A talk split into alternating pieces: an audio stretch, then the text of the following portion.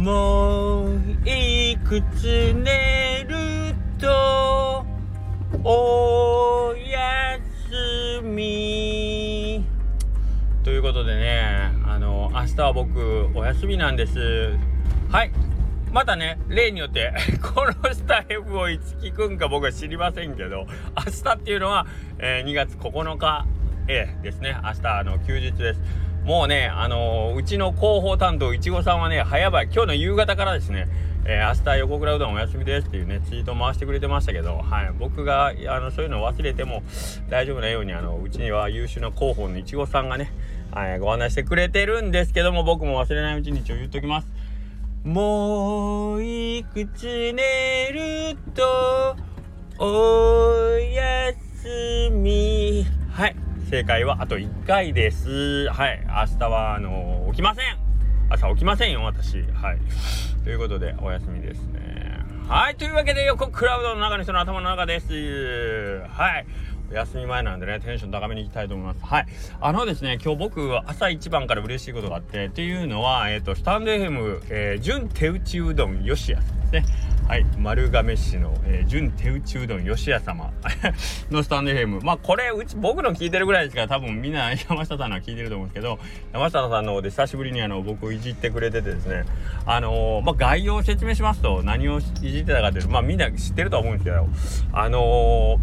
ー、日曜日ですね。日曜日あの作るうどんがあった日なんですけど多分そのえっ、と相葉学さん？相葉学さんっていうの？あれ本名？相葉学さん？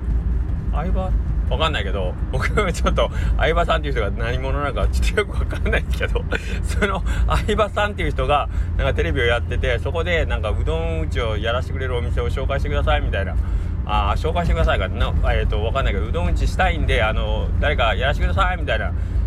や、募集してるんで、横倉さんどう、あのー、言うてますよ。で、その日、ヤグタウンさんが作るうどんに来てくれててですね、えー、で、作るうどんを、その、相葉さん、相葉学さんと一緒にやったら、盛り上がるんじゃないんですか？っていうのを夜メールくれてたんですよ。ヤグさんがね。ヤグさんも作るのに来てくれてたんで。んで、えっ、ー、となるほどと思って、そういや今日作るとやったし、まあそんな感じでやったらいいなと思って僕手紙書いたんです。その手紙くださいっていうその画面のキャプションを、キャプチャー？キャプション？音がわかんないけど、それをヤグさんが僕にその、え、ー、と、スクショを取って、もう使い慣れてないことはキャプチョンだ、スクショだ、分かんないけど、はい、えー、撮って、えっ、ー、と、僕のとこに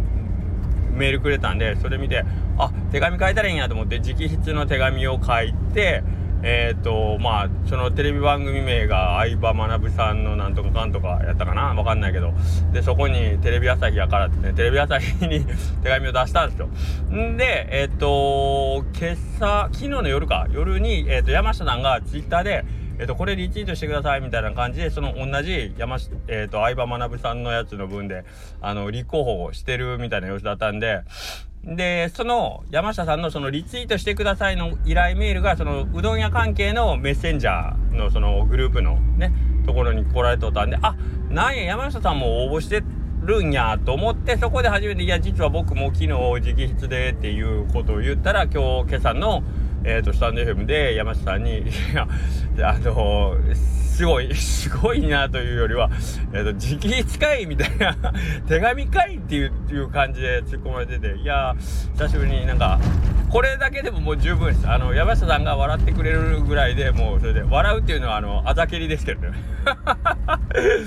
なんかやっとるね、横倉またいう感じの言い方でしたけど、はい。あのまあ、それでもいいんです。あの誰かがこう、ちょっと喜んでくれれば、はい。えー、ということなので、それをまあ出したんですよ。んで、まあそこであの発覚したのが清水さんもその応募してるっていうね、手挙げてるっていうことで、なんか、いやいや、なんか面白いなと思って、やっぱりみんなそういうの行くんやと思って。で、えっ、と、多分そういうの行きそうな大将に、あのー、その周りからね、あの、あれ応募募集してたから、あの、応募したらいいですよって多分みんなが声かけしたんやろうなと思って山下さんは山下さんに。で清水さんは清水さんに。で僕は僕にあのそれぞれなんかそういうアドバイスをしてくれる人がおったんやろうなっていうのも面白いしで世間からそういう風に思われてるっていうのも面白いしなんかな面白いなと思う。んでまあ他にも多分ね県内たくさんうどんやるんで他にも絶対いらっしゃるだろうし何人ぐらい応募したんやろうなとか思うんですけどでこれをねまあそれがどうなろうかもう僕の中ではいいんですよ。その出したっていうのがもう一つネタになるじゃないですか。僕いつもそれで僕割とねあのこう見えて意外となんかそういうオファーオファー系というかこれおもろそうだなと思ったら意外と結構あのメディアの方にこうテレビ局とかに手紙出したりよくしてて、うん、で全部今まで一回もうまく出たことないですね。かかれこれもう何何十回と送ってますけど回もあのそういうので返事があったことないですね。出版社だマスコミだテレビだとかいろいろ送ってますけど。で僕は送送る時いつも毎回手紙をねあの一回カメラで撮ってで送った証拠を残しておいて。で将来将来もし万が一僕がねこう何かその大きなテレビとかマスコミに取り上げられるようなことがあったらいや僕実はあの時こうこあのここに送ってたんですっていう証拠を出そうと思ってそういうの僕取りためてるんですけど。はい。まあまあ今回も滑ると思うんですけど。なんかそういう自分の中でどんどんネタのストックを作っていくっていう作業を僕日々日々というかなんかまあしててうまくいったらラッキーやし滑ったら滑ったでえーと、自分の笑いのネタが1個増えるみたいな感じでやってるんですよね。だからうまくいこうがしくろうが僕にとってはどっちでもいいっていう状態を常に作ってる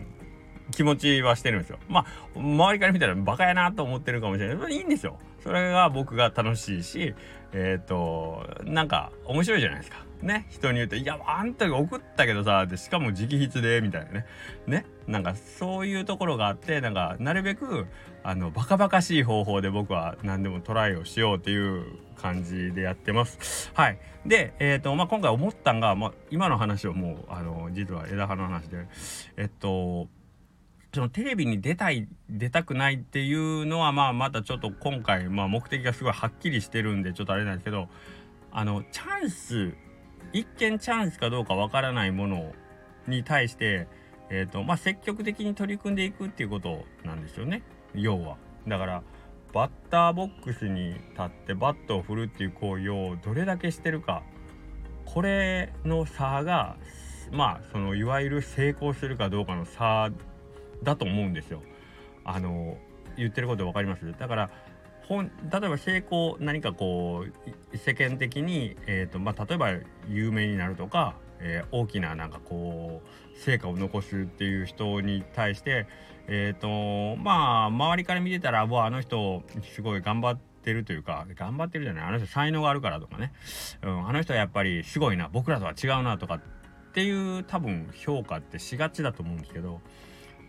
まあそれを才能というかどうかは別としてそういう人たちは間違いなくバッターボックスに立ってバットを振る回数が普通の人に比べてはるかに多いと思います。はるかに多いんです。で、えー、例えば成功する確率が、えーと、1%と言われてるような例えば事業とか異業だったら多分成功するっていう人は100回バッターボックスに立ってバットを振ったら1回当たるんだなっていうつもりで100回トライすると思うんです。いろんな方法で。いろんな方法で。で、えー、まあ普通のというか、まあ、僕とかだ僕らとかだったら1%の成功率だったらまあこれってやっても無理やんって思って最初からトライしない感じなんですよね。えっ、ー、と結果的に成功した人と,、えーとまあ、僕ら一般人とかとの違いっていうのは才能とか、まあ、そういうことじゃなくて本当にトライした回数の差やと思うんです。確率はだって一緒なんですから。はい、だから、えーと、目の前にあるものに向かに対して常に前向きであったりあとチャンスかどうかわからないあやふやなものを自分でこれはチャンスだと思える、えー、姿勢ですね、まあ、アンテナというか。そこの、えーと、差は結構、えーと回数を重ねて、えー、後々振り返った時に見たらものすごく大きな差になるわけなんですよね。おそらく。今は例えばテレビに出るとかっていう、まあ、割と大きなチャンスの話だと例えばえっ、ー、とまあ成果としてすごい派手なんで、えー、分かりやすいんですけどもっと日々の中で例えば成功確率が50%半半分半分のチャンスで多分至る所それは小さな成功かもしれないですよ。例えばこれをこの、えー、どうしようかな。分かんないけどじゃあちくわ店半額祭りをやるかやらんかとかね。わかんないけど、まあ、それでお客さんが増える可能性が例えば半々としましょうか。ね。えー、でそれをやるかやらんか。そういう小さなチャンスを自分の中でトライするかせんか。こんなんて別にチャンスでも何でもなくてやるかやらんかの問題から一回ちょっととあのちくわ店半額にしてお客さん増えるかどうかやってみようぜっていうトライ。これをやるかやらんかのさ。でこういうトライをまあ1回でやめてしまうんだったら多分まあ普通というかあやってあお客さんちょっとだけ増えたね。先週より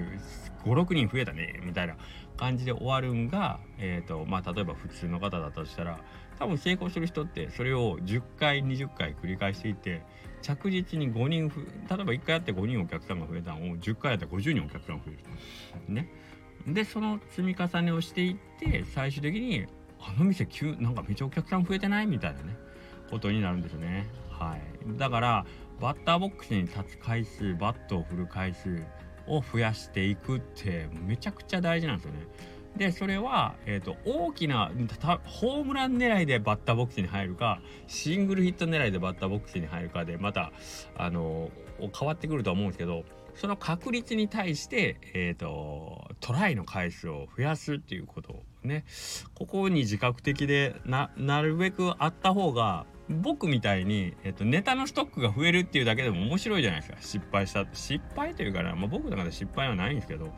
ね誰かで「いや俺あん時手紙出したのに普通に無視やけんね」とか言って「これで20回連続無視やで」とかって言ったらもうそれだけでちょっと会話の糸口として面白いじゃないですか。ね例えばあの何かをやろうかどうかって迷ってる人に対して励ましのメッセージにすることもできるしいやそんなん一回挑戦したぐらいで諦めたい、ね、もう頑張りなよ。俺20回手紙出しても救ってんねんからけど大丈夫やでとかって言えるじゃないですか。だからそういうなんか自分の中のネタを増やす行為をなんか僕は日々繰り返してるんですよね。要は。自分が面白いと思うことっていうのは全部ネタやと思ってるんで。